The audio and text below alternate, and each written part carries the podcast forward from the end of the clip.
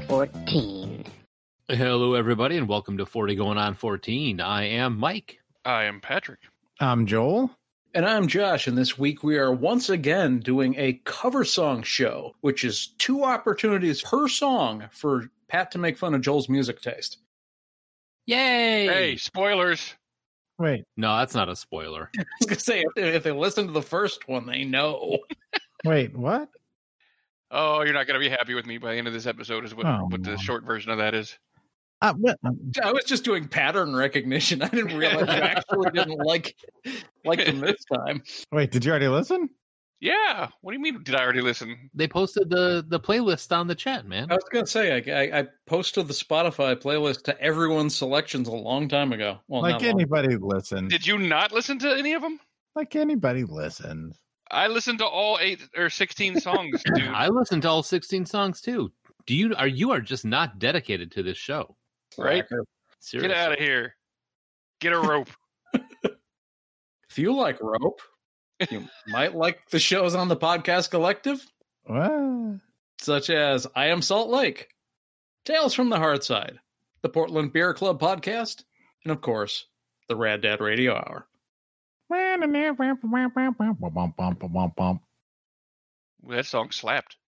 I'm bringing it back around. All right. That's fun. Yeah, so if you want some of our older stuff, we are on Apple and Google podcasts, Blu-ray, Stitcher, TalkShoe, Podverse FM. We are on iHeartRadio, Spotify, and all sorts of other places across the net. Pod Chaser, chasing the pods. Didn't we have something new we just got added to? No, we did not. Oh, did that not actually happen? It happened. I just have an NDA until it does. Oh. Ah. Secret. So it won't have happened by the time the show actually goes live. Probably not. Okay, fair enough. But something is coming soon. Thanks, Joel. Thanks for keeping it classy.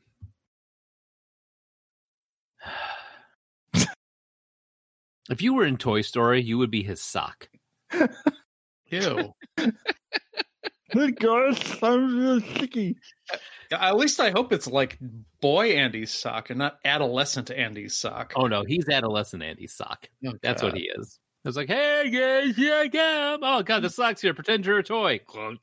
No, throughout the series of films, it starts out as a normal sock, and over the course of the films, it just gets stickier and stickier. It turns into plaster of Paris. Yep. God. I think on that note, it's about that time. Aww. This week in music, movies, and TV. Sports. All right. So this week, the date is March 19th, 1990. All right. That's right around graduation nearby for me. The release of Personal Jesus by Depeche Mode. Which was the second most sold single on the list. The first most was a week we'd already done before, so. Oh. Well, at least you caught it early enough. Yep. All right, so music. The number one song in the land was Escapade by Janet Jackson. Escapade. We'll have a good time. That song. She's a talented woman. I was going to say young woman, but she's not that young anymore. What album was that again? Because that whole album was great. Was that Rhythm Nation? I think. Yeah. Rhythm Nation? Yeah. Which is a solid record, man. It's a good and record. An awesome video. Mm-hmm. Agreed. And was amazingly done by what's his name from Lip Sync Battle. I know exactly who you're talking about, and I'm blanking. He's one of my favorite actors. I know. He was on Third Rock. Oh, Joseph Gordon-Levitt. Yeah. Joseph Gordon-Levitt killed the dance on that. I beat me to it. Yeah, he was dressed up as Janet Jackson and did the whole Rhythm Nation dance. Which is not easy to do, so kudos to him. Is there nothing he can't do? I don't think so, to be honest, yeah. He's in my dream. He's in mine. Aww. Make Don John a box office hit? Oh. There you go. Too soon. All right, so The 1990 Soul Train Music Awards were held at the Shrine Auditorium in Los Angeles on March 14th, honoring the best in R&B, soul, rap, jazz, and gospel music from the previous year.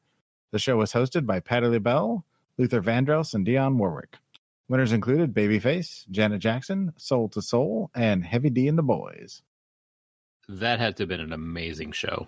Right. In 1990, this would have been like 3 years before I discovered most of those. Like, I would have known Luther Vandross and Janet Jackson, but this is like a few years before I got into 90s R&B. I miss Soul to Soul. What happened to them? I miss Heavy D. The Boys, not so much. Boys can do whatever they want, but that Heavy D though. He went on Atkins. He's now Slimmy D. All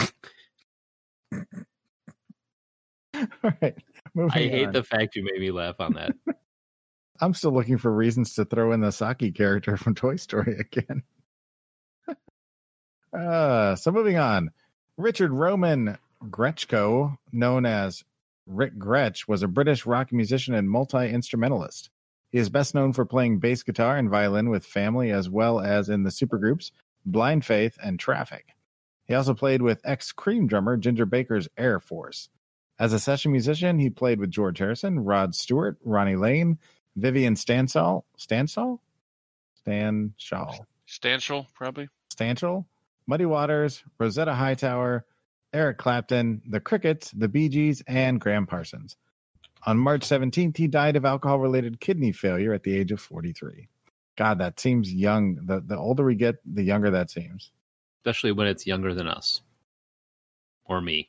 All of us except Josh. Yeah, that's how old I am for at least for a while. Wait, no, it's younger than me. I've lost track of how old I am. Okay, I just want to call it. I mean, look at who he played with. George Harrison, Rod Stewart, Muddy Waters, Bee Gees, The Crickets. I wish they would make a band that was just like all studio artists that just fill in whenever they need them. Like the Wrecking Crew? The Wrestlers? No. The session artists that played with everybody back in the day. There's a whole documentary about them. I mean, that's kind of what Gorillaz was. I mean... The band members were animated, but like the people playing the instruments were all session musicians. Mm. I just have a great respect for session musicians, just because it's like, hey, you're playing with Muddy Waters now. Okay, I got this. Hey, you're playing with the Bee Gees now. Okay, cool, I'll do that. Let's completely change however you play to match whoever it is you're playing with at the time. Yeah, it's a hell of a skill set. Seriously. If you get a chance, though, check out the Wrecking Crew documentary. If you ever want to see a woman who vaguely reminds you of Val playing bass guitar like a badass, that's the documentary for you. Yeah, they were mainly Motown. You know who that reminds me of, Pat? Remember when we were in New Orleans and we were at that one bar and that one guitarist that was just ripping along with everybody and looked like... He looked like an old businessman, should have been a CFO of Apple. He should have been wearing a tie and he looked bored. Yeah, and he was fucking phenomenal. Didn't matter what song they played, he was great at it. Meanwhile, we'd get up there and we'd all be H. John Benjamin at a piano. It's like, plink. Hey, I did this on Guitar Hero. I should be all right. Plink, plink, plink, plink. Dude, that guy's good. All right, so moving on. Andrew Patrick Wood was an American musician, best known as the lead singer and lyricist for Malfunction and Mother Love Bone. Wood formed Malfunction in 1980 with his brother Kevin and Reagan Hagar, and they are often cited as being among the founding fathers of the Seattle grunge movement. During his time in Malfunction, Wood started relying heavily on drugs, entering rehab in 1985. By 1988, they formed Mother Love Bone. The following year, the band signed a deal with Polygram, issuing a 6-song EP, Shine, before going on tour. Towards the end of the year, the band recorded their debut album, Apple, scheduled for release in 1990. Due to his struggle with drug addiction, Wood checked himself into rehab again in 1989. He died in Seattle on March 19th at the age of 24 after being found in a comatose state by his girlfriend following a heroin overdose. And if you've never heard Mother Love Bone or Andrew Wood, dude had some pipes. I know I have, but probably just because we were roommates, most likely. They were on... Single. Yeah, a track on the singles album, yeah. Yep. Mm-hmm. Chloe, Dancer, Crown. Yeah. On March 20th, Gloria Stefan's tour bus was involved in an accident near Scranton, PA while heading for a show in Syracuse to promote the album Cuts Both Ways. On the snow-covered highway, a semi-truck crashed into her bus, causing it to collide with a tractor-trailer. Gloria suffered fractures to her spine. Her 9-year-old son had a broken collarbone, and the rest of the Mammoth Sound Machine, including Gloria's husband, Emilio Esteván Jr., escaped with minor injuries. I said the same thing again. After being flown by helicopter to NYU Langone Medical Center, 2 titanium rods were implanted to stabilize her spine, beginning a painful year-long recovery. The experience provided inspiration for her post-accident album, Into the Light, in particular the track Coming Out of the Dark. I liked her husband in Mighty Ducks. Coming Out of the Dark, that was a big track, like tied to her story of how she like almost ended her career in that accident. And I remember when that video dropped, it was huge. I remember when she was in the accident, that was like all over the place. So was the accident. Oh, meanwhile, Dave Matthews is dumping his shit down the end of the river. What are you going to do? I'm Dave Matthews. Is that what he sounds like? Yeah. If he's not going to do is not ride a boat under bridges on the Chicago River. Well, I mean, staying off the Chicago River is a good idea in general. Yeah, for everyone.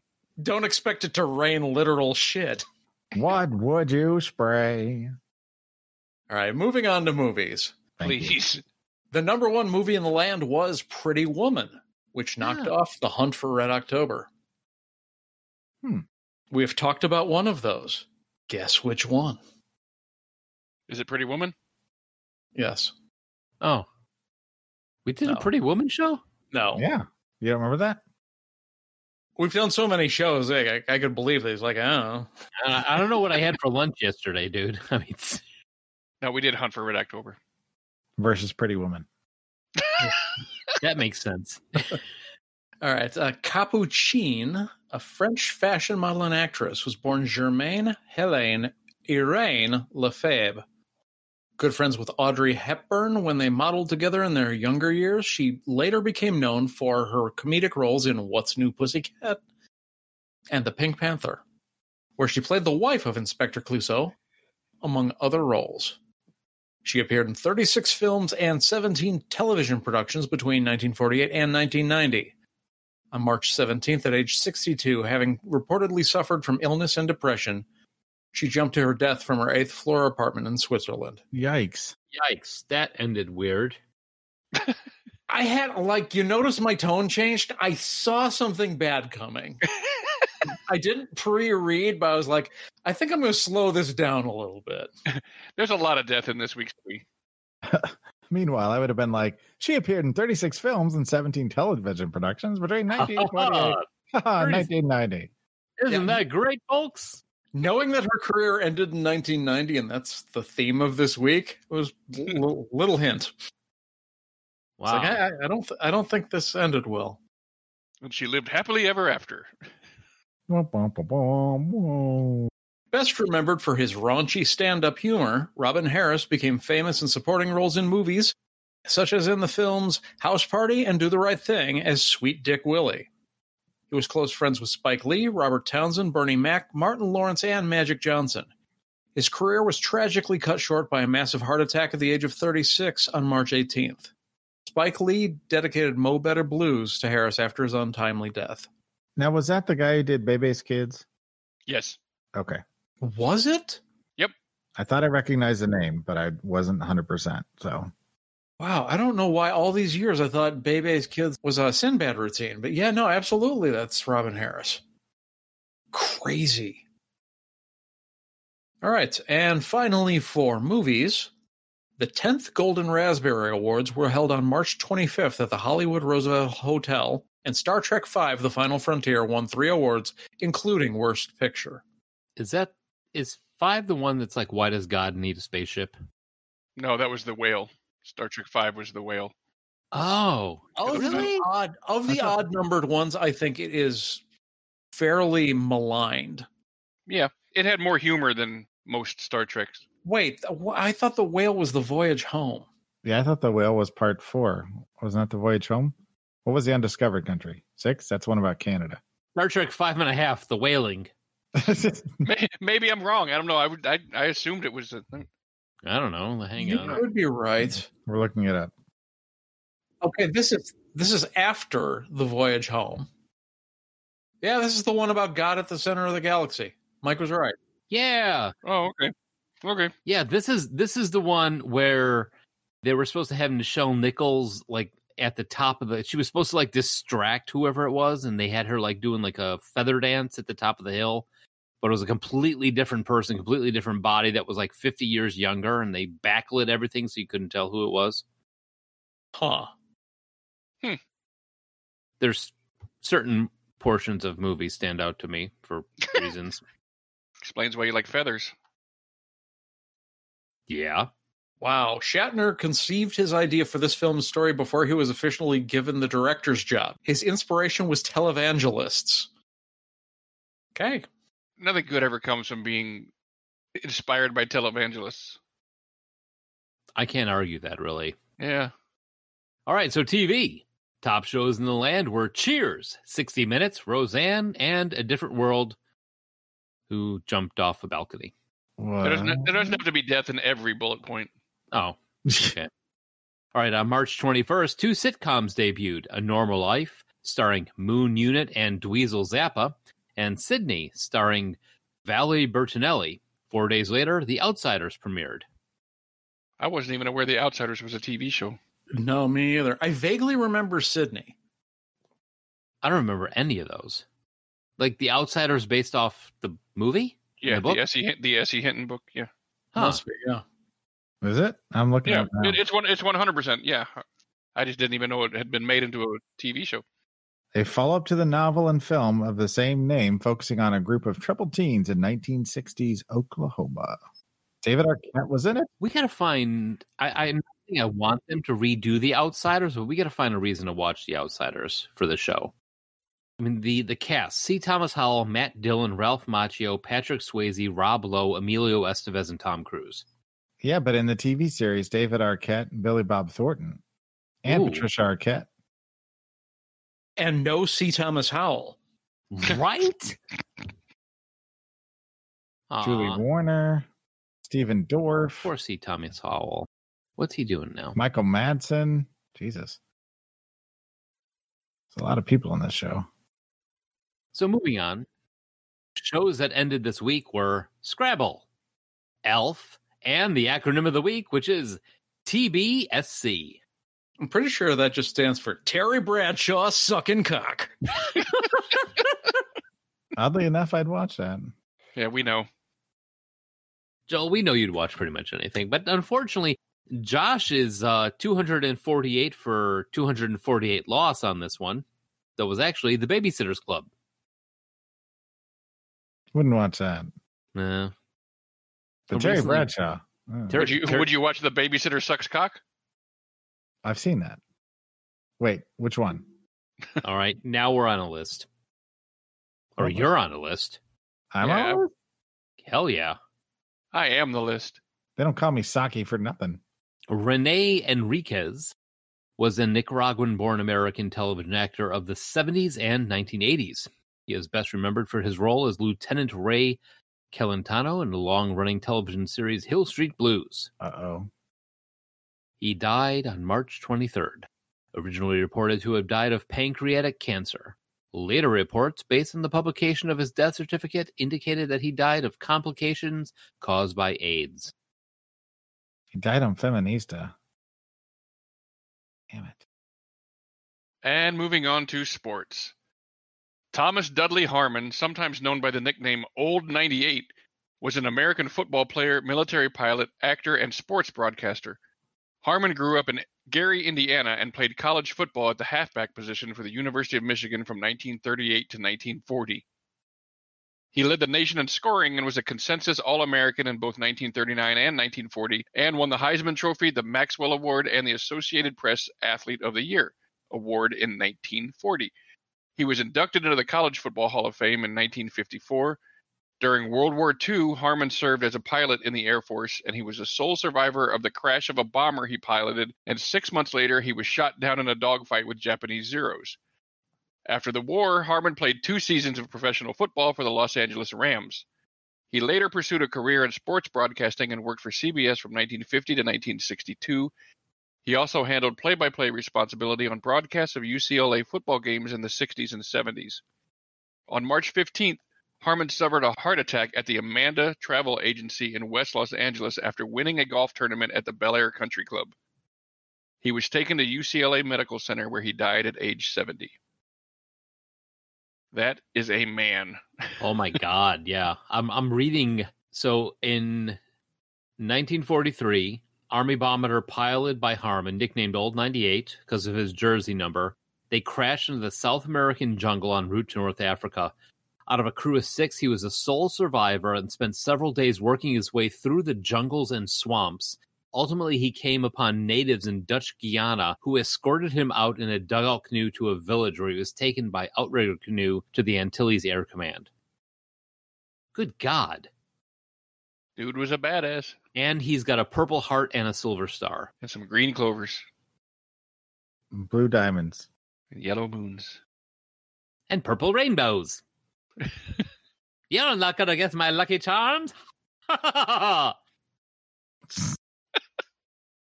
And lastly, the 1990 PGA Players Championship was held March 15th through the 18th at TPC Sawgrass in Ponte Verde Beach. It was the 17th Players Championship, and Jody Mudd won the title 1 stroke ahead of runner-up Mark Calvavecchia. Calcavecchia.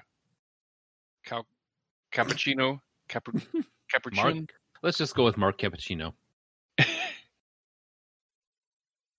And that's it for the twee. Play us off, keyboard Joel.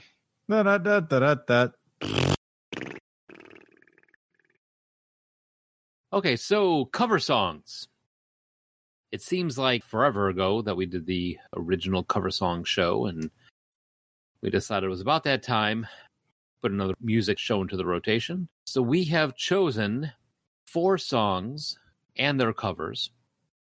Eight songs. 2 songs each. 2 songs each. Yeah.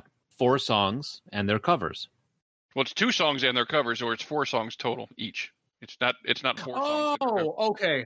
We have chosen 4 songs and then their covers, so that's 8. Per? Whatever. There's 16 total songs. I'm a podcaster, not a math magician, damn it. Several of these songs have something in common, though. Not all of them, but several of them have something interesting in common. Ooh, Josh has some... Well, yeah, I pointed this out when we were drafting them, that one of yours, one of Pat's, and both of mine all have one feature in common. What will that feature be? Oh, they were already covers when we do the then as popular songs. No, I was going to go read the book, but that's okay. All right. There's a book? There is a book. The first cover songs episode was 187. Oh, my God. Long time ago. Yikes. And then we did the Weezer episode that was all covers. Yeah. But they were all Weezer. Weezer covers. All right. So we drafted this one and I pulled first pick.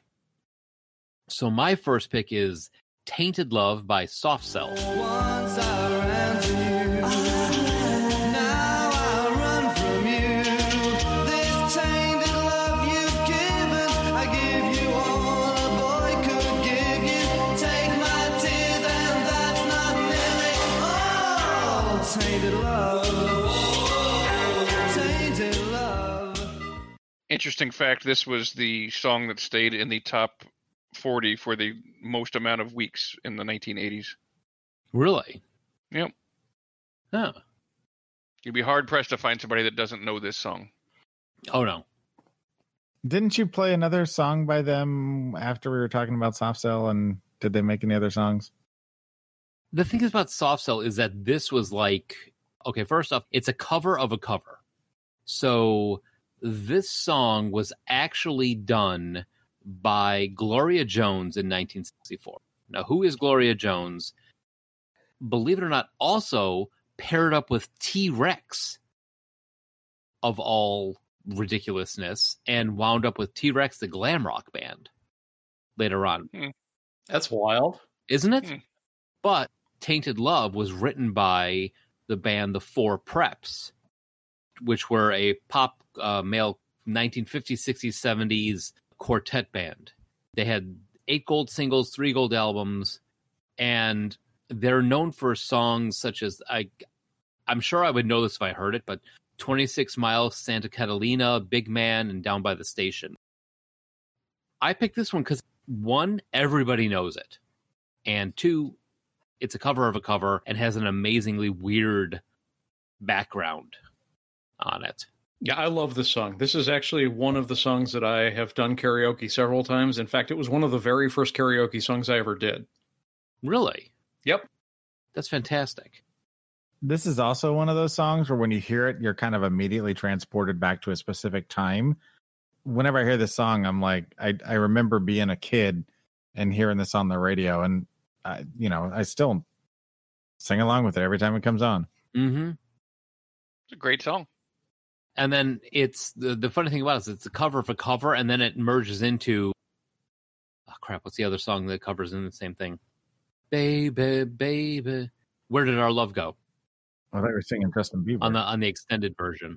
Oh yeah, that the break. That's my favorite version, where it suddenly breaks into a very low key version of "Where Did Our Love Go." Yeah, and Soft Cell. You know what?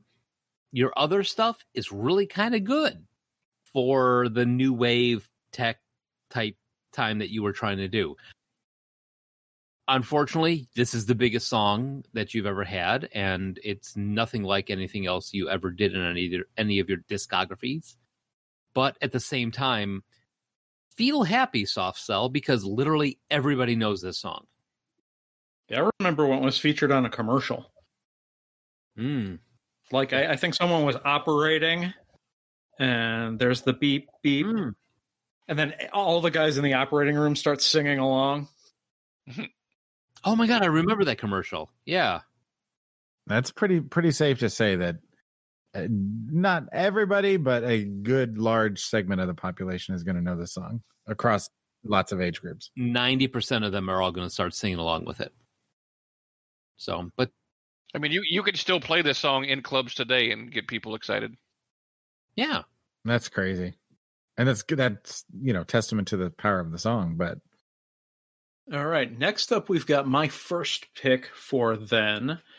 It's Sublime from their self-titled album, a song called Doin' Time. So what? Summertime, living's easy. Riding's on the microphone, but I step G. All the people in the dance will agree that we're well qualified to represent the LBC. G, B, Louis, run to the party, dance to the rhythm, get time. Okay, so I am a pretty big fan of Sublime's final album. This song was picked not only because it's a cover, but it's probably my second or third favorite on the album. And it does have another kind of wacky story similar to what Mike was talking about his. This song is called Doin' Time, and originally the refrain was sung as Doin' Time. But it's also another cover of a cover that stretches all the way back to the opera Porgy and Bess. There was this jazzy version of Porgy and Bess that they sampled. That note, you kind of hear that dum, dum, dum. They got permission to use the sample on the album, but the estate of the guy who recorded that particular bit that they were sampling had one request, one thing that in order to give them the rights, they were going to insist that instead of singing Doin' Time, they would have to sing Summertime. Problem, by the time the rights got sorted out, the lead singer of Sublime, Bradley, had died. Oh. So one of their big hits, the word of the refrain and the title of the song, was sung by somebody else. They had to go in and record back over it. That's crazy. Yeah, that's not actually Bradley singing the word Summertime. Huh. I didn't know that. I didn't either. Yeah, I'm like really into this album. I'm surprised that's actually never come up. I love Sublime, and they're just this great combination of different musical genres kind of blended together in this little perfect package. And yeah, it was sad to see Bradley go so soon, but that whole album just kind of epitomizes the early years of college. Yeah, you got a little bit of reggae, some surf rock, some rap. Yeah, it's great driving music. This one's just like a cruising around, windows open in the summertime thing, just chilling music. I'm curious, Pat, how do you feel about Sublime? Oh, I like them a lot. Oh, good, because typically you have a history, as we'll come back to not so long in, when reggae is incorporated into other musical styles, usually you're like, fuck all this. Well, I don't like reggae that is done by talentless hacks. Ah. That's where the line is. Yes. Red wine, it makes me feel so fine. Oh, shut up. That song is awful. Do not speak ill. UB40, UB shitty is what they should have been called. I was talking about Neil Diamond, man. Oh.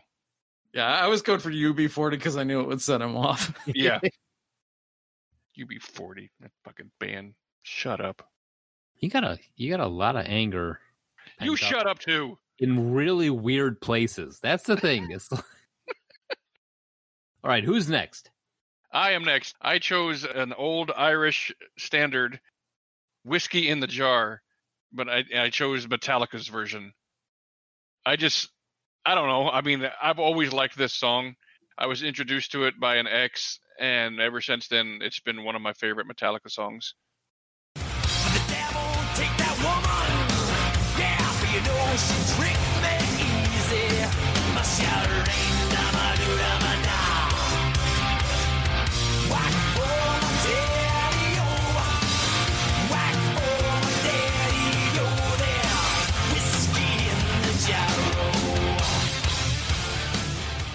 Yeah, I mean, I really like the song Whiskey in the Jar, and even though this is the version that is least like the Irish folk song that it is, it's my favorite version. I'm right there with you. I don't think you guys actually, any of you know this. I'm such a big fan of this song. I actually based a role-playing game character's background on this. What? Oh, neat. Really? Yeah, Seventh Sea. My character was a highwayman with double pistols whose arch nemesis was a British Army captain named Captain Farrell who he'd robbed. That's fantastic. Yeah, he even had a girl named Molly that had betrayed him in the course of the background. That was going to be my next question. Yep. Huh. So history suggests that this song originated in the 17th century. Yeah, this is an old Irish song. Very old. So it's based on plot similarities of John Gay's 1728 Beggar's Opera.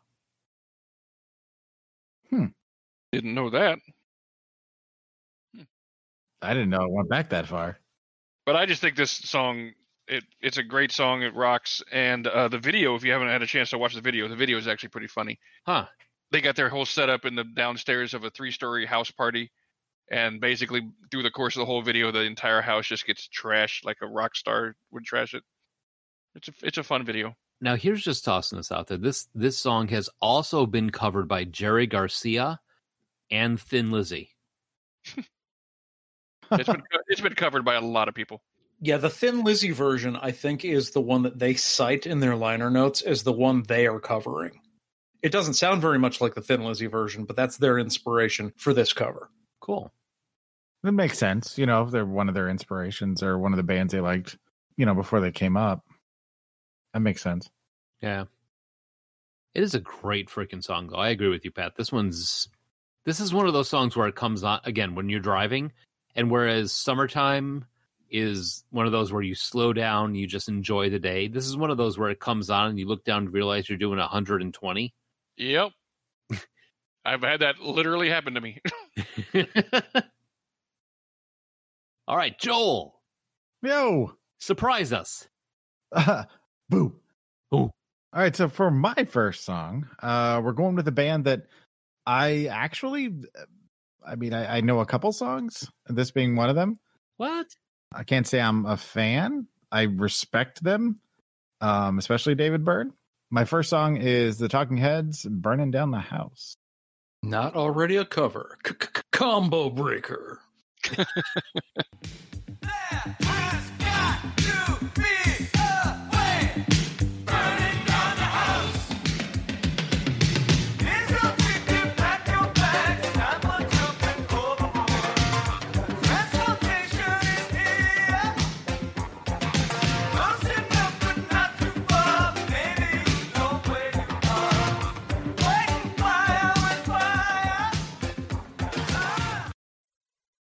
So this song originally started out as a jam, like they were just jamming, doing practice.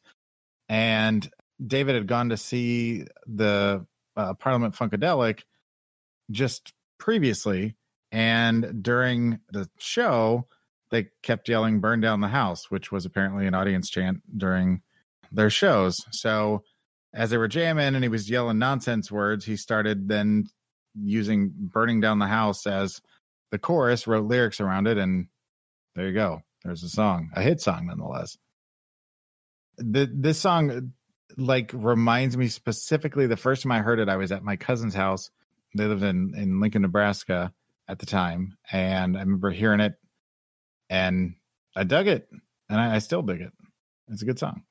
It's a fun song. It really is. I always end up bopping my head along with it. Like, this isn't one that's like in my personal music collection, but I'd never switch it. Like, I wouldn't switch to the radio ever if it came on. I don't think any of you will be surprised by this, but I own every Talking Heads album that's been produced. That sounds right. I mean, they're kind of new wave too, aren't they? Mm-hmm. Very new wave. I was going to say new wave is sort of your wheelhouse. Yeah, that goes back to when we were doing the metal show. You know, and you guys are like Metallica and this, that, and the other, and I'm like, oh, the Church, and you guys, and that show, you guys are like, dude, you weren't metal, you were new wave. Yeah, and then I was sad. That's kind of always where we end up back with you, because that's your thing, and that's cool. Yeah, everybody's got their thing. And since the Talking Heads have come up, I want to talk about real quick. I think I brought this up in one other show, but one of my favorite music trivia facts of all time is the Talking Heads have never had a number one hit, but their backup band has. What was the band? The Tom Tom Club. It was comprised of all members of the Talking Heads except for David Byrne. What? Yep. And the song "The Genius of Love" went to number one. That is... Aw, poor David Byrne.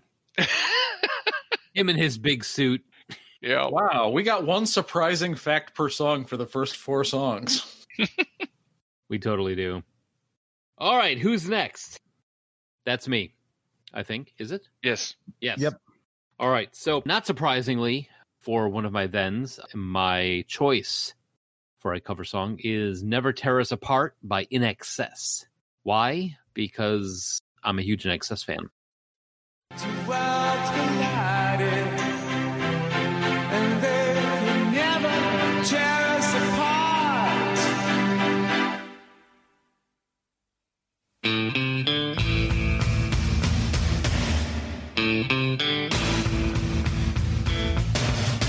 We could live.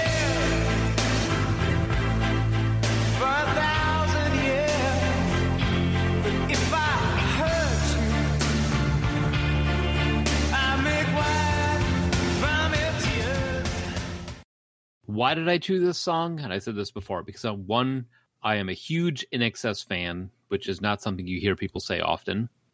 Except for you. Except for me. Yep. Two, this song is like the soul of Michael Hutchence's abilities.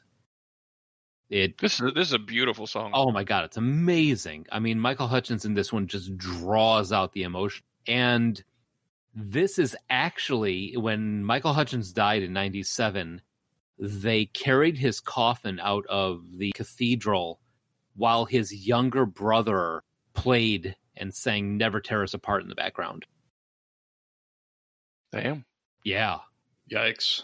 I know. I think in the way of ballads and that sort of thing for this, this is probably my number one INXS ballad.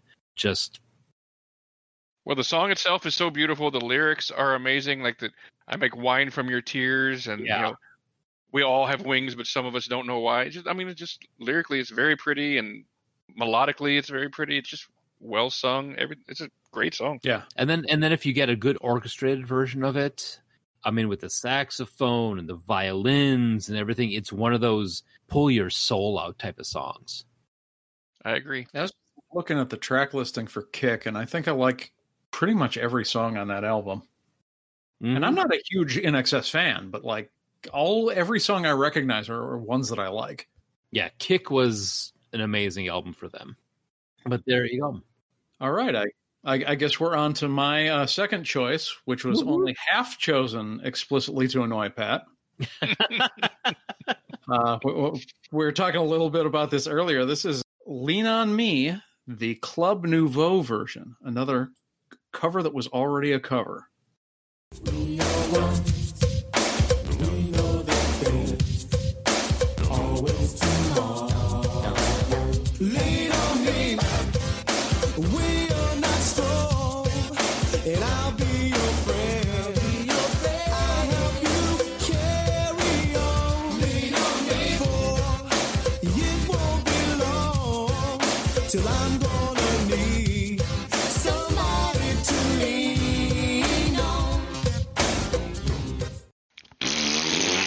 Oh, stop it.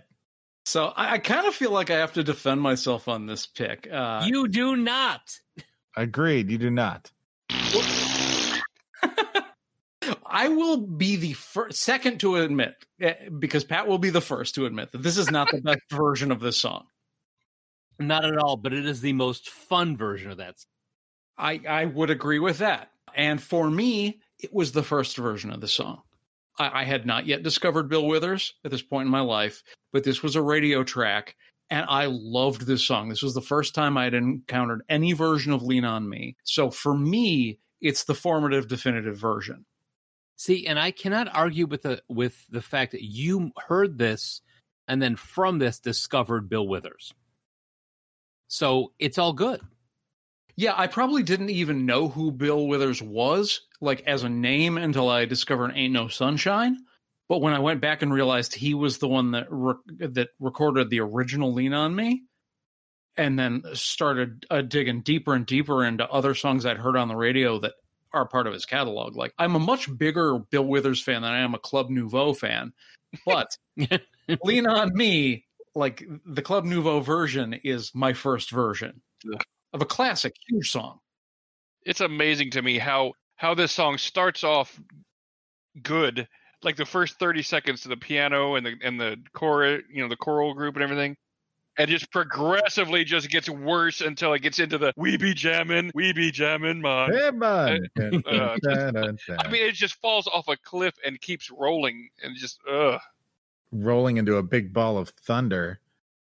I like this song. This is one of my happy play songs. You know, you're having a bad day or whatever. You put this on, unless you're Patrick. It just makes you go, yeah, I feel better now. And it's just a fun song. This is a fun song. It's not a great song. It's a fun song. And it is also, ready, Pat? This won a Grammy for the best rhythm and blues song in 1987. What a joke. I mean, Milli Vanilli won a Grammy too, so you know. I don't know. That's not exactly a assuring sign of greatness. That is all I'm saying. I mean, whoever was really singing for Milli Vanilli, they were pretty good, man. Yeah. Oh, I get it. Yeah, I know, but there's a lot of people that have won Grammys that suck. And Milli and Vanilli. Phil Collins has a ton of Grammys. Oh my God! Why won't you leave poor Phil alone? I think Phil's doing just fine, despite my criticism. I'm sure he is. See, the thing is, I agree with Josh. This is a fun song. But it's not good. It doesn't... Fun does not need to be... A fun song does not need to be good to be enjoyable. It helps. That's what makes it... That's part of what makes it fun. If it's not good... I'm sure you probably love Don't Worry, Be Happy, too. Oh, I did love Don't Worry, Be Happy. Do not speak ill of Bobby McFerrin. I have to concur as well. No, I like Bobby McFerrin. I don't like Don't Worry, Be Happy. It's a fun song, though. It's catchy. Okay. You put that on a road trip that excludes you. Everybody in the car is singing. Dare I say it slaps. Saki approves. It does not slap. This is a slapless song. All right. After the controversy of that, who's next? Joel? Josh? Me. You. Oh, geez. Patrick. I chose one of my favorite. Yes. I guess new wave. I mean, yeah. There would be at this point they'd still be considered new wave. Yeah, but they are very hard to put into a genre because they have a lot of different types of music. But I've seen them in concert twice, and they're some of the best concerts I've ever been to, and this is one of my favorite songs of theirs in concert. The concert versions are better than the studio versions. Usually, this is Depeche Mode's Personal Jesus.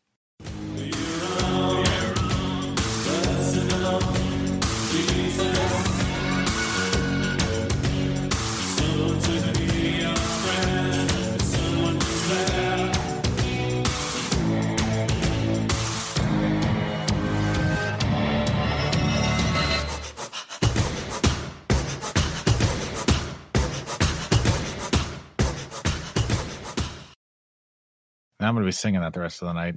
I love that song. That's a very catchy song. It is a great freaking song.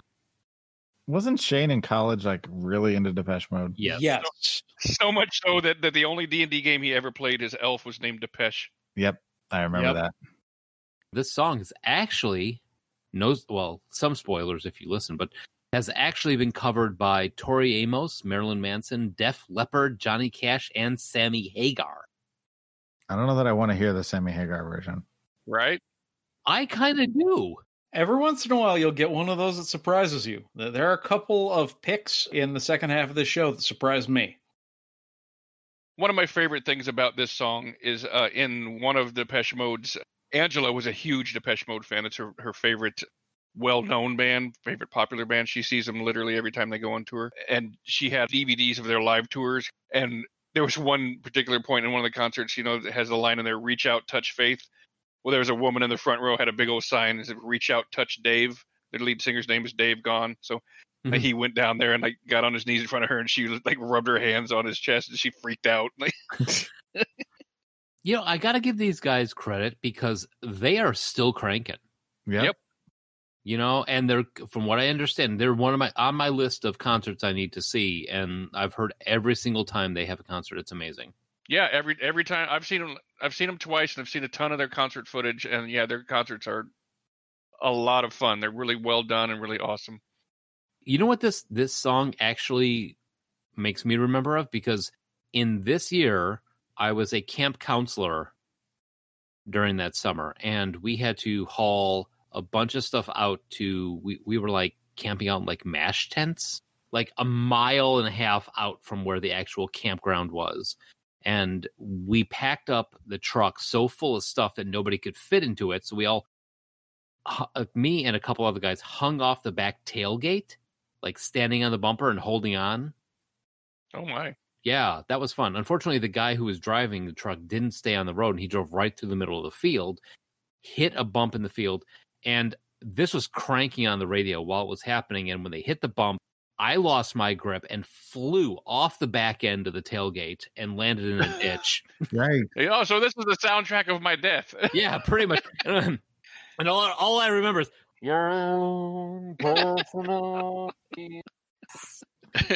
I'm just imagining, like, if this was in a TV show or a movie, he would be flying off and you hear... reach out and touch faith, but it just stops. Yeah, as he's hitting the ground, and I black out, and they come back an hour later to find me. I take that back. That summer sucked.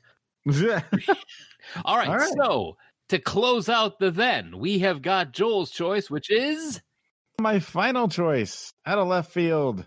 Well, maybe not so much. I've chosen the Ramones, Blitzkrieg Bop.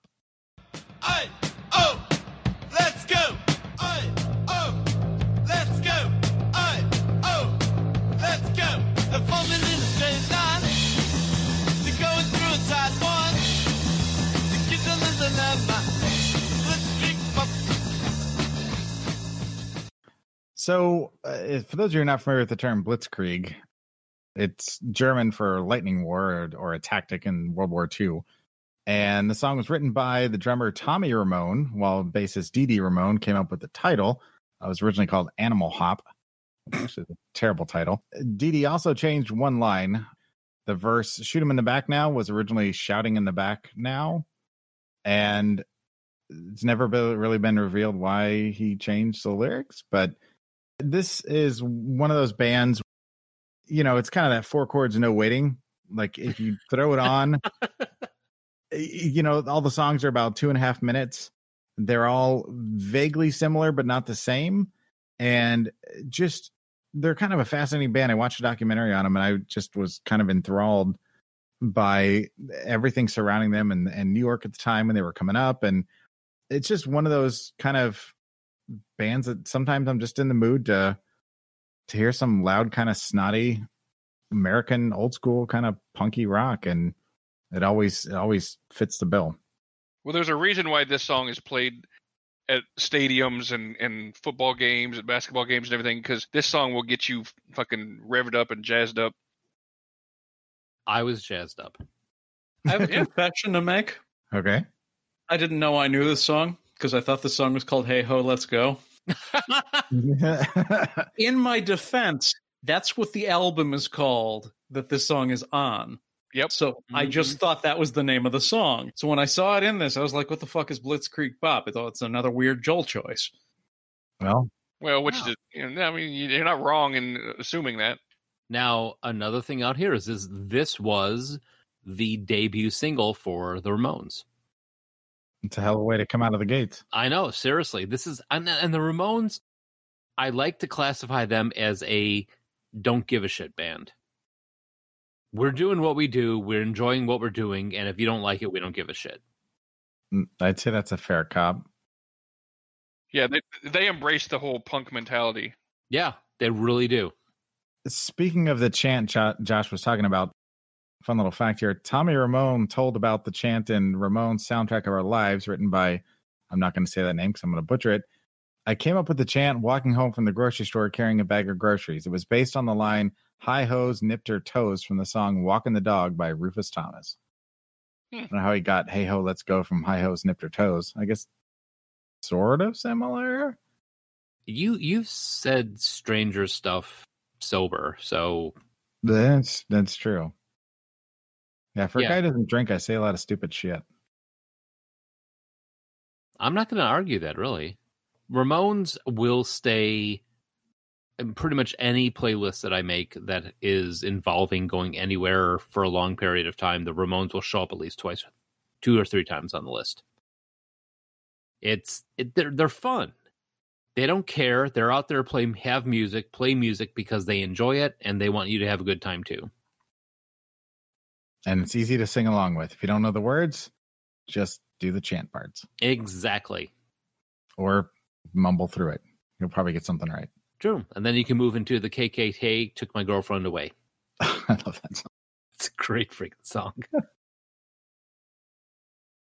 Yeah, so that is the then. All right. So, yeah, I guess we're going to come back and do all the covers of the 8 songs you just heard. Exactly. We're going to be back in a little bit, and we are going to start out at the top of the roster with Tainted Love by who? Who could it possibly be? By the Who? By the Who. No. Kenny Rogers? What? Maybe. Come back, Kenny. Aw. No, I'm sad. I miss your chicken and your musk. Ew. What? That was a Seinfeld Anchorman meshing right there. And it hit you in your sweet spot. Yep. All right, we'll be back in a bit for the second half of the cover show, part 2. 3. Whatever. Part 2 of the third show. Yes.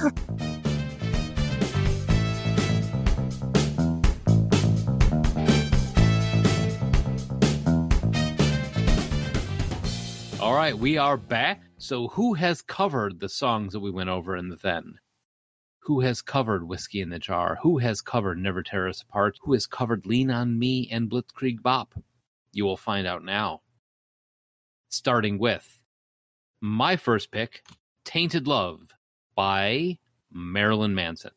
Once I ran to you, now I run from you. This tainted love you've given, I'll give you all.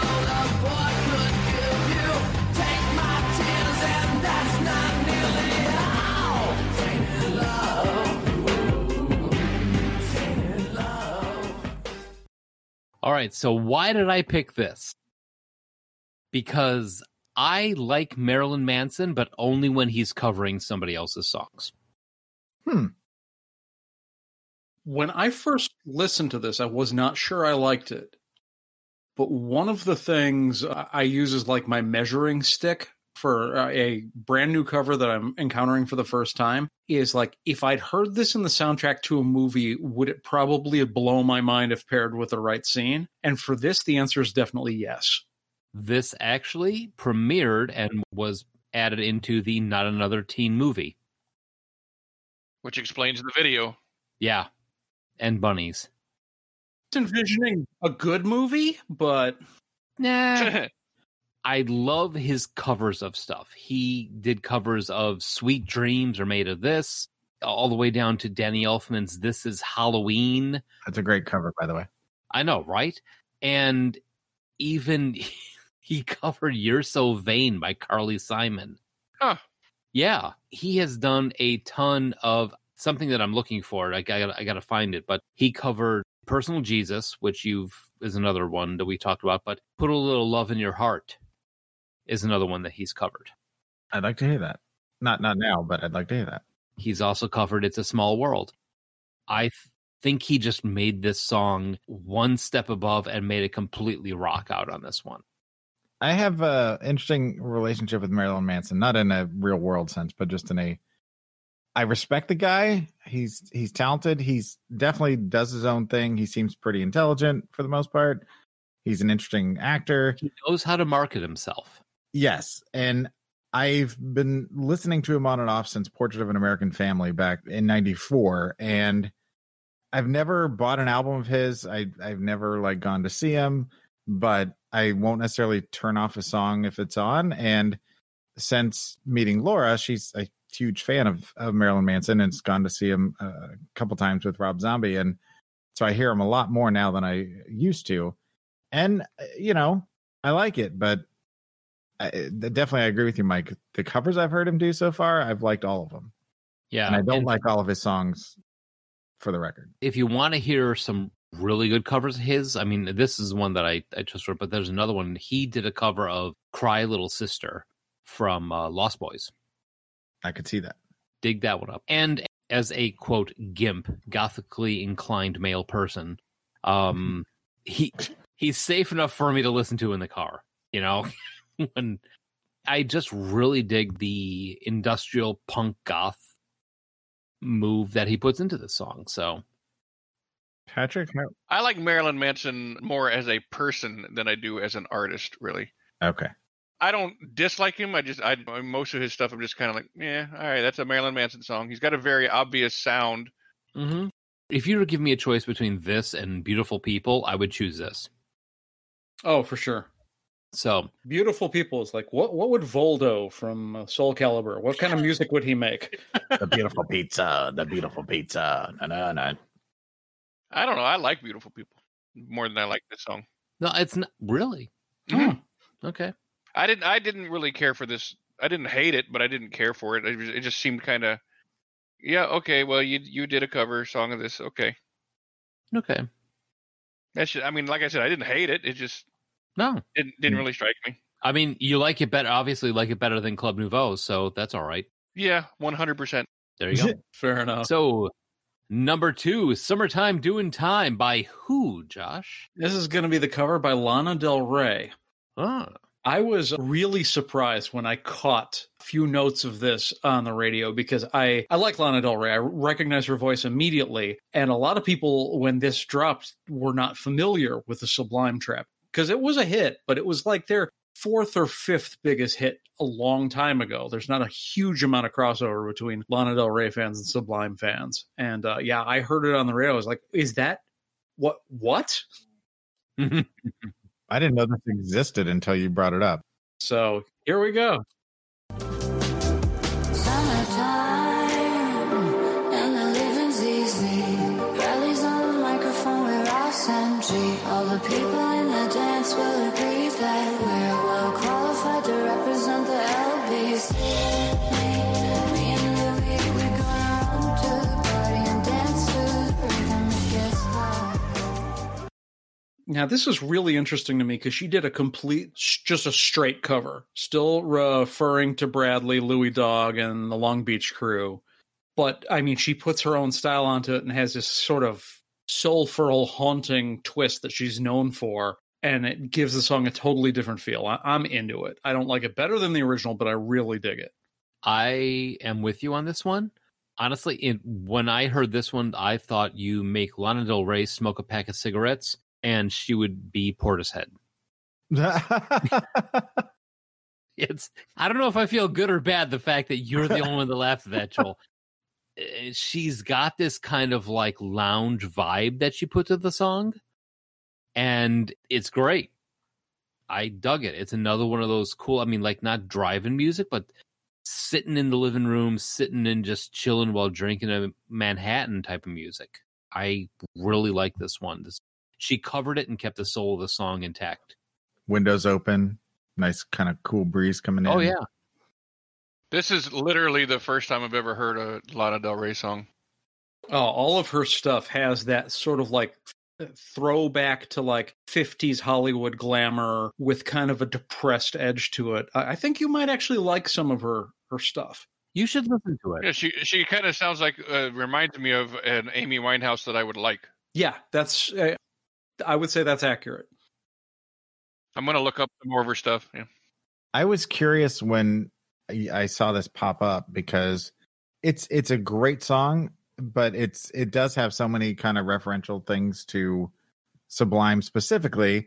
I was like, is she just going to redo Summertime from Porgy and Bess, or is she going to do this and tweak it to make it her own? But it was kind of an interesting choice to keep it true to the original lyrics and not adjust it, but it still works. I prefer when you cover a song and you keep the lyrics the same, like Counting Crows when he did Big Yellow Taxi. I thought it just really sucked how he turned it around and changed the lyrics and stuff. It's like, if you're going to do that, just don't do the song. Yeah, and she stayed true to her own. Like, it is the same melody, it's the exact same lyrics, but it's definitely a Lana Del Rey song. Mm-hmm. I thought that was really cool, the way she pulled that off. And it works. Mm-hmm. It works with her style, for sure. So Lana Del Rey, and moving into the next one up, we had Whiskey in a Jar with Patrick's choice. Now, Patrick, who have you chosen for your cover for the Now? I went a little bit more towards the traditional Irish version of the song for my remake. This is a band called Gaelic Storm. A lot of people don't know them by name, but if you tell people they're with the steerage band in Titanic, then they're like, oh, okay. So they're a very talented group of a couple of the guys are actually from Ireland. They used to all be from Ireland, but they've some of them have fallen out of the band, and they had greeted some non-Irish people, but they do a lot of classic Irish folk songs and with modernized versions and stuff. And I like them. I own all their CDs, and I've seen them in concert once, and I'm probably going to see them when they come to Houston in November, hopefully. Learning something about Patrick. Yep.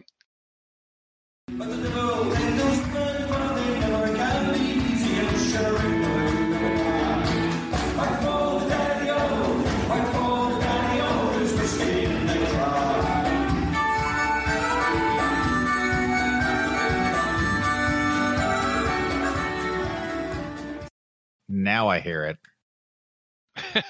it.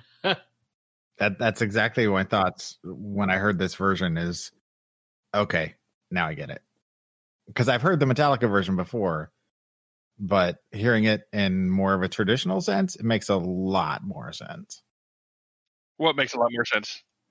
Just the feel of it, the lyrics, I felt like I was, like I'm in an Irish pub. Gotcha. There's a bunch of guys, they're up on stage and all the crowd sing along because they know it. And I'm the guy that's from the United States going, oh, yeah, I know that Metallica song,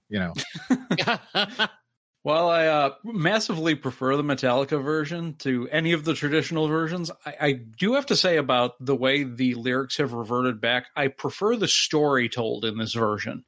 The change from Jenny to Molly was kind of silly because, like, Jenny is the traditional name for a prostitute. Like, it's slang. Mm-hmm. Mm. And, like, the story is actually just more detailed, like, if you listen to the whole thing. It definitely is. Now, I love this song mainly because the Metallica cover. Also, if you're out, I think it was, I've seen this played live by Celtic Sounds.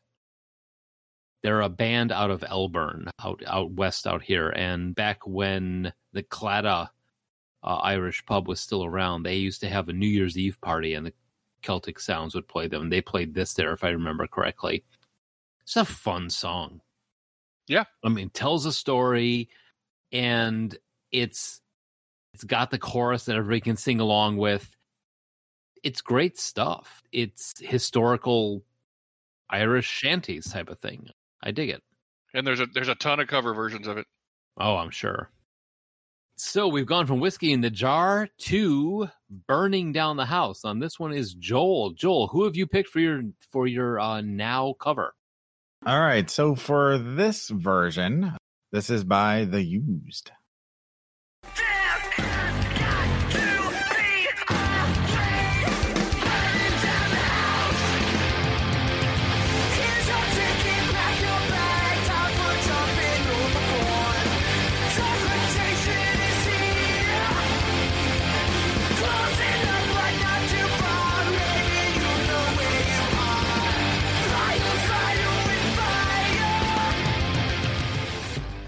Now, it's no secret, this is one of, if not my favorite band, and this appeared on the cover to Revolution in Sound, which was a cover album by a bunch of different artists, and it also was featured in Transformers Revenge of the Fallen. That's actually their second song they've given to a Transformers soundtrack.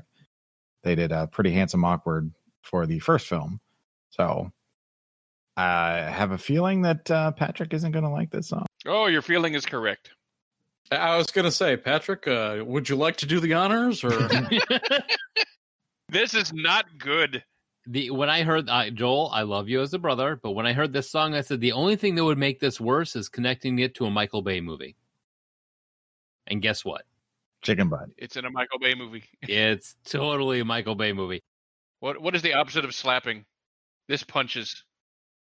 I thought the worst thing about Transformers 2 was Transformers 2.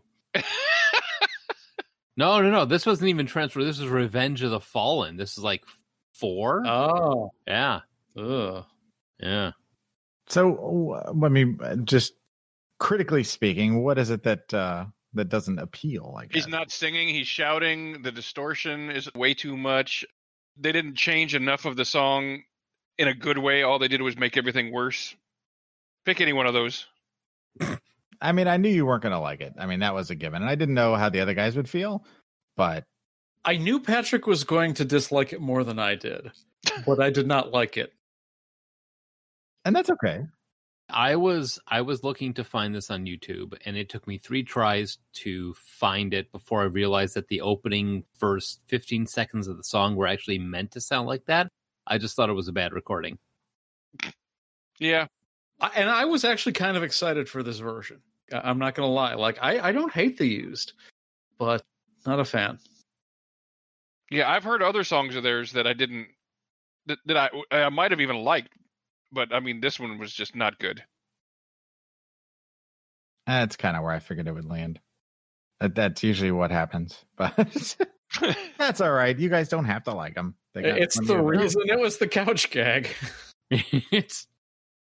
I love them. I have not a song of theirs that I don't like. No, I mean, and I wanted to, because I did listen. I was like, first time I watched a video, I looked it up on like YouTube for it. And it's like, oh, maybe it was just a bad recording, and went to the other one. And I think it's just like his whole idea behind this song was turn everything up to 11. And that was it. This was like if Ed Hardy had a theme song. Oh my God, dude. That's harsh. Is he totally wrong, though? No, I'm not saying he's wrong. I'm just saying he's a dick for saying it out loud. All right, let's stop stomping on Joel. Right. Joel's crying. Joel. I'm used to it. Put your mouth down on this curb real quick. Yeah, exactly, Edward. All right, before we curb stomp Joel, I am the next one up. I have Never Tear Us Apart, originally by INXS. This one is actually a cover by Joe Cocker. 2 worlds collide, and they can never tear us apart.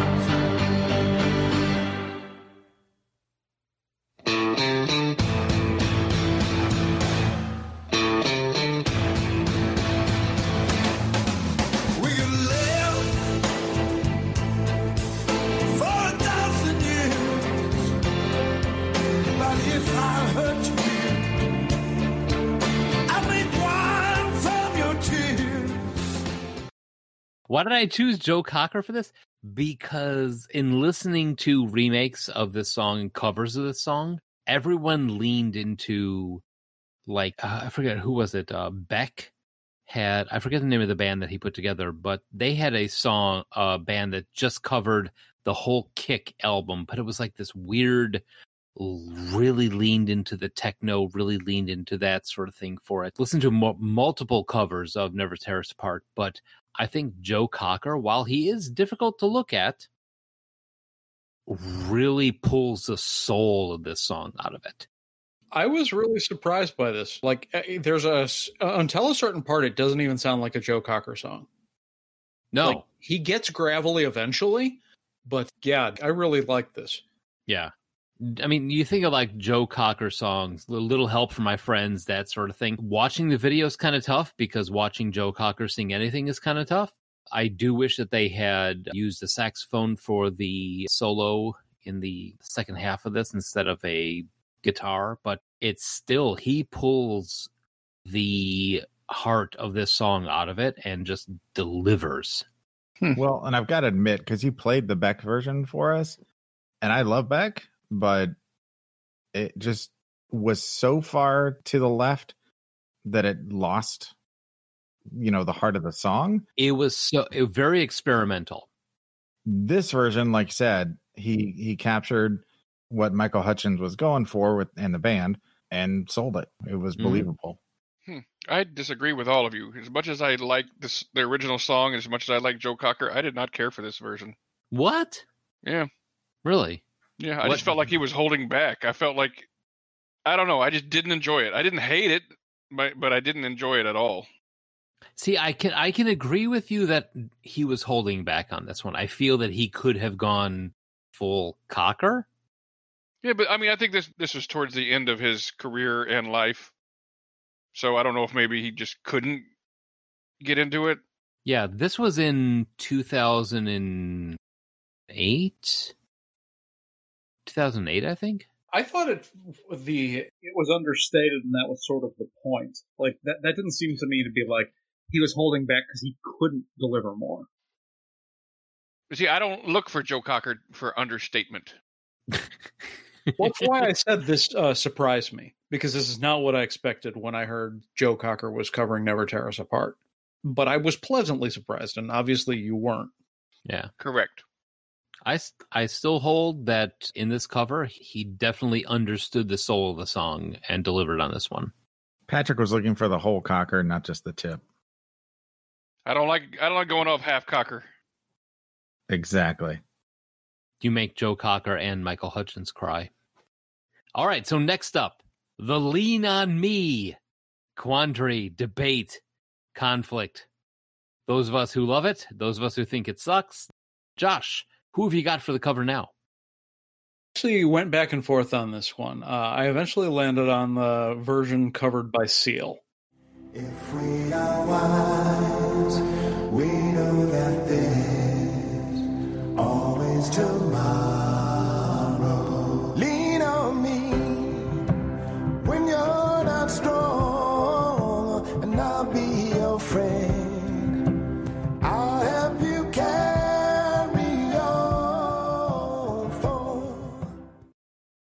So, I mean, while I am not a huge, like, I wouldn't declare myself as a massive Seal fan, I can't actually recall anything I've ever heard him record that I didn't like. And I do own one of his albums, which is odd for me because I don't own a whole lot of physical media, as I've gone into it multiple times across multiple shows. I got to give it to you. While I do not own any Seal albums, I cannot recall a song of his where he disappointed me. In this one, he's channeling the original really well. I mean, his voice is gorgeous.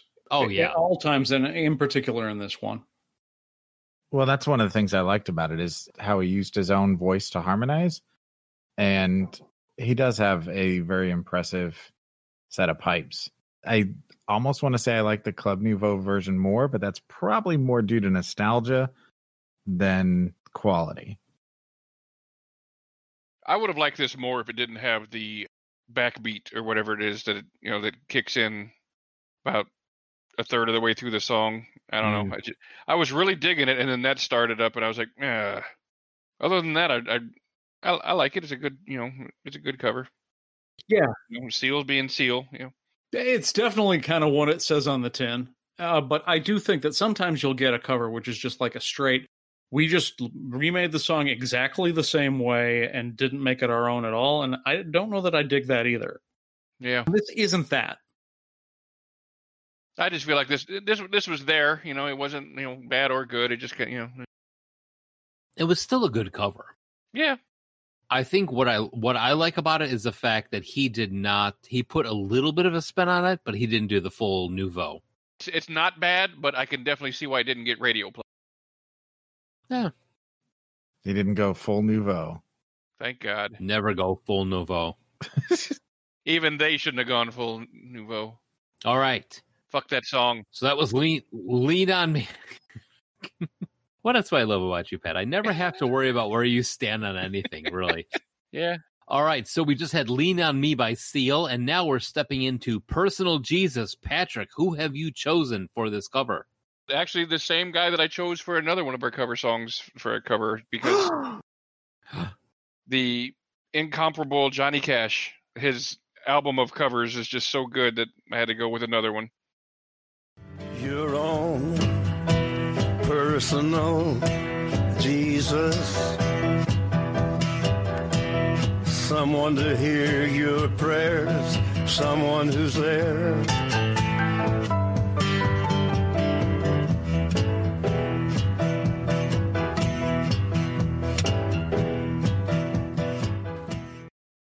He manages to change the song and also keep it the same somehow. Obviously, always loved Johnny Cash's voice. The guitar playing is good in this. It's the exact same guitar playing from the original, just on acoustic. That is not plugged in, opposed to the acoustic that is in Depeche Mode. Yeah. It's just, what more can you say about it? Everybody knows this cover. I mean, It's just two good versions of a great song. This is up there with the cover of Hurt that he does. Yeah.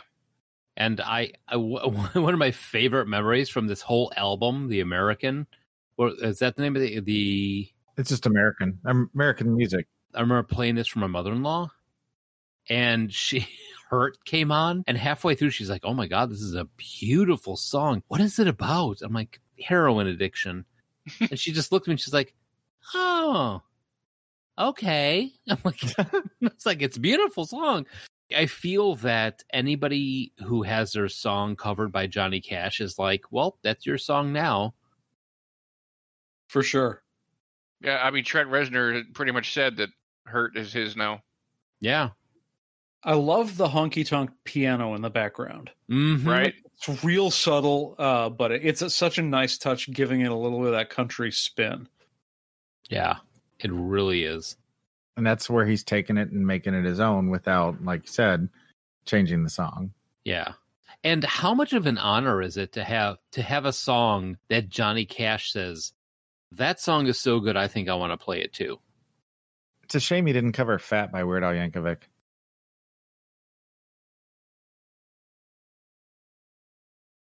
That's right. You sit there and you stew in your juices. I'm Saki. I would rub your face in that if I could. Let's let him introduce another one of his songs, then you can rub his face in something. All right. So, and we're going to finish up this show. Here's my review. With Joel's cover song of the Now, Blitzkrieg Bop. Joel, who is covering the famous, the wonderful, and awesome Ramones, this one? For this final choice, we've got the Rob Zombie version off of his past, present, and future album.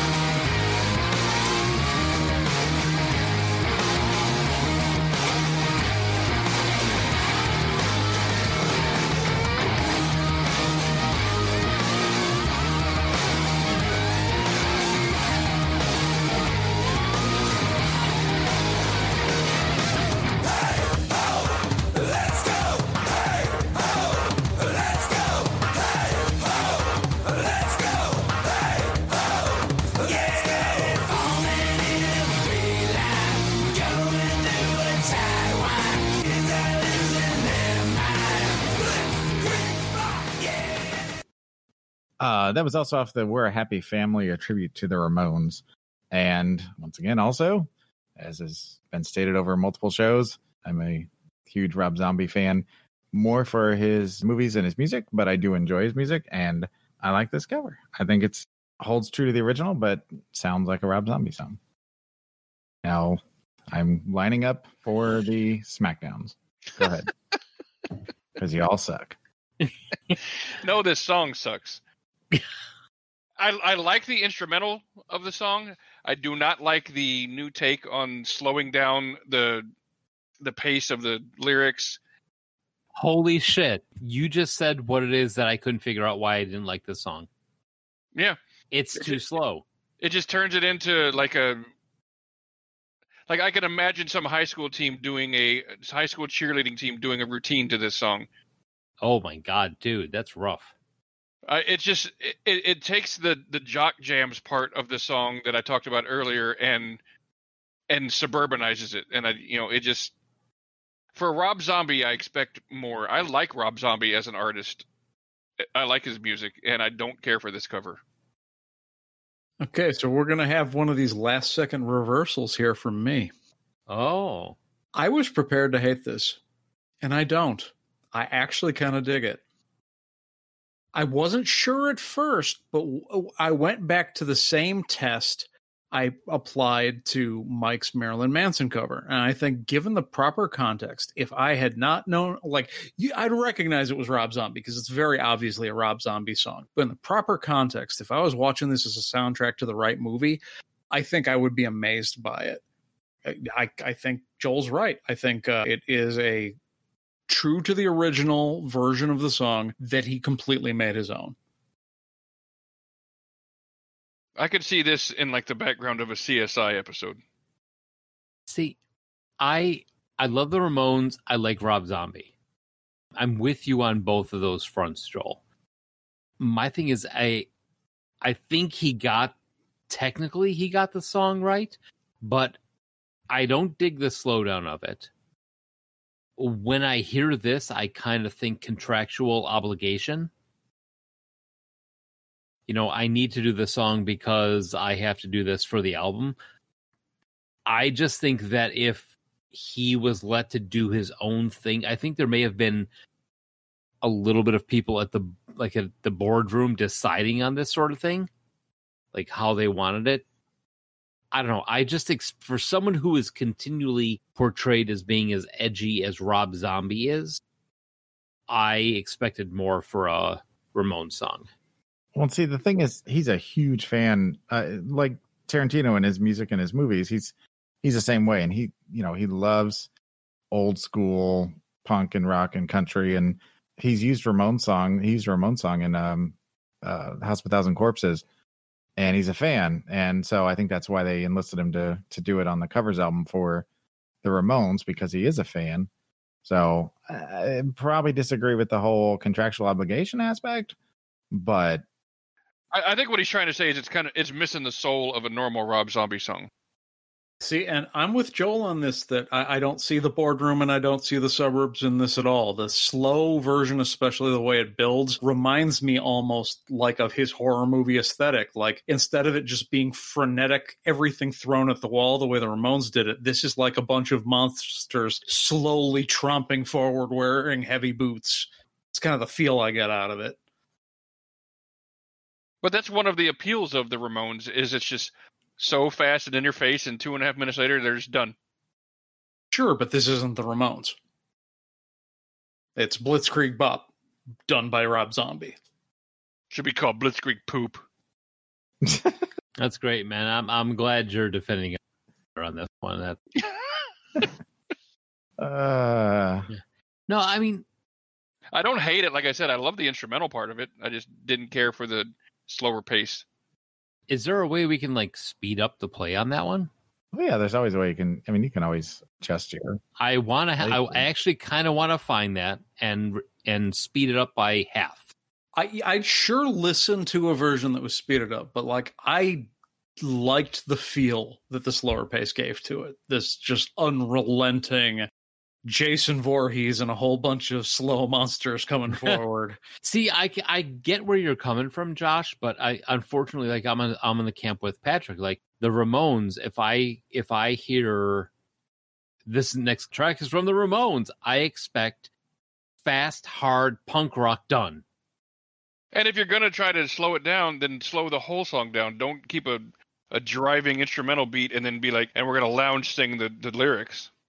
I kind of want to hear Beck do this song now. No, you don't. He might. I don't think we do. Yeah. Yeah. We like Beck. Just like he gets a little experimental with his covers. A little too much for me. Yeah. I love you, Beck, but stay the fuck away from INXS, please. Oh, shit. It's coming. Let's Bring Bop by Lana Del Rey. I want to hear that. Oh, if Johnny Cash was still around. Is it Lana or Lana? Lana. Yeah, I think it's Lana. I agree with Josh. So, yeah, I guess we're to the end. Yeah. We're all covered up. All right, well, if you have your thoughts about any of the cover songs that we've played, or if you have suggestions, if we want to delve into this topic again, let us know. Give us a call at 708-NOW-RAP. That's 708-669-9727. Yep. And again, if you're looking for our older stuff, we are on Apple Podcasts, Google Podcasts, Stitcher, TalkShoe, Podverse FM. We are on all sorts of pod places, including Podchaser and iTunes. If you want to leave us a review, head over there and tell us what you think, or give us a call like Josh says. Joel. Yeah? What are we going to argue about next week? Next week, who watches The Watchmen and reads them? We do. I'm excited. I am too. I'm really curious on how people are going to, specifically Pat, are going to do this. Well, I've been looking forward to this show, so I'm excited to talk about it. Yeah. I'm about a third of the way through the comic right now. Ah, cool. Graphic novel. Whatever. Shut up. All right. So we will be back next week with The Watchmen and our blood-stained smiley faces. Again, give us a call. I hope you enjoyed the show. And again, thank you for listening.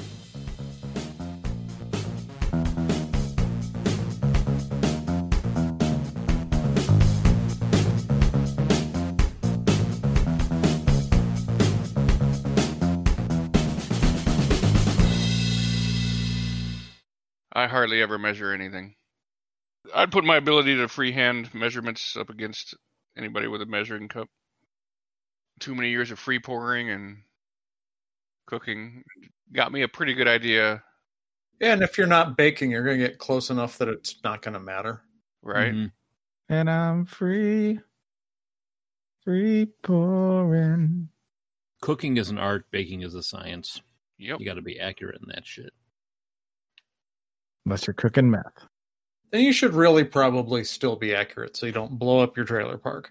Yes. Yeah, I was going to say meth is definitely something I would be very accurate in. Then why isn't it baking meth instead of cooking meth?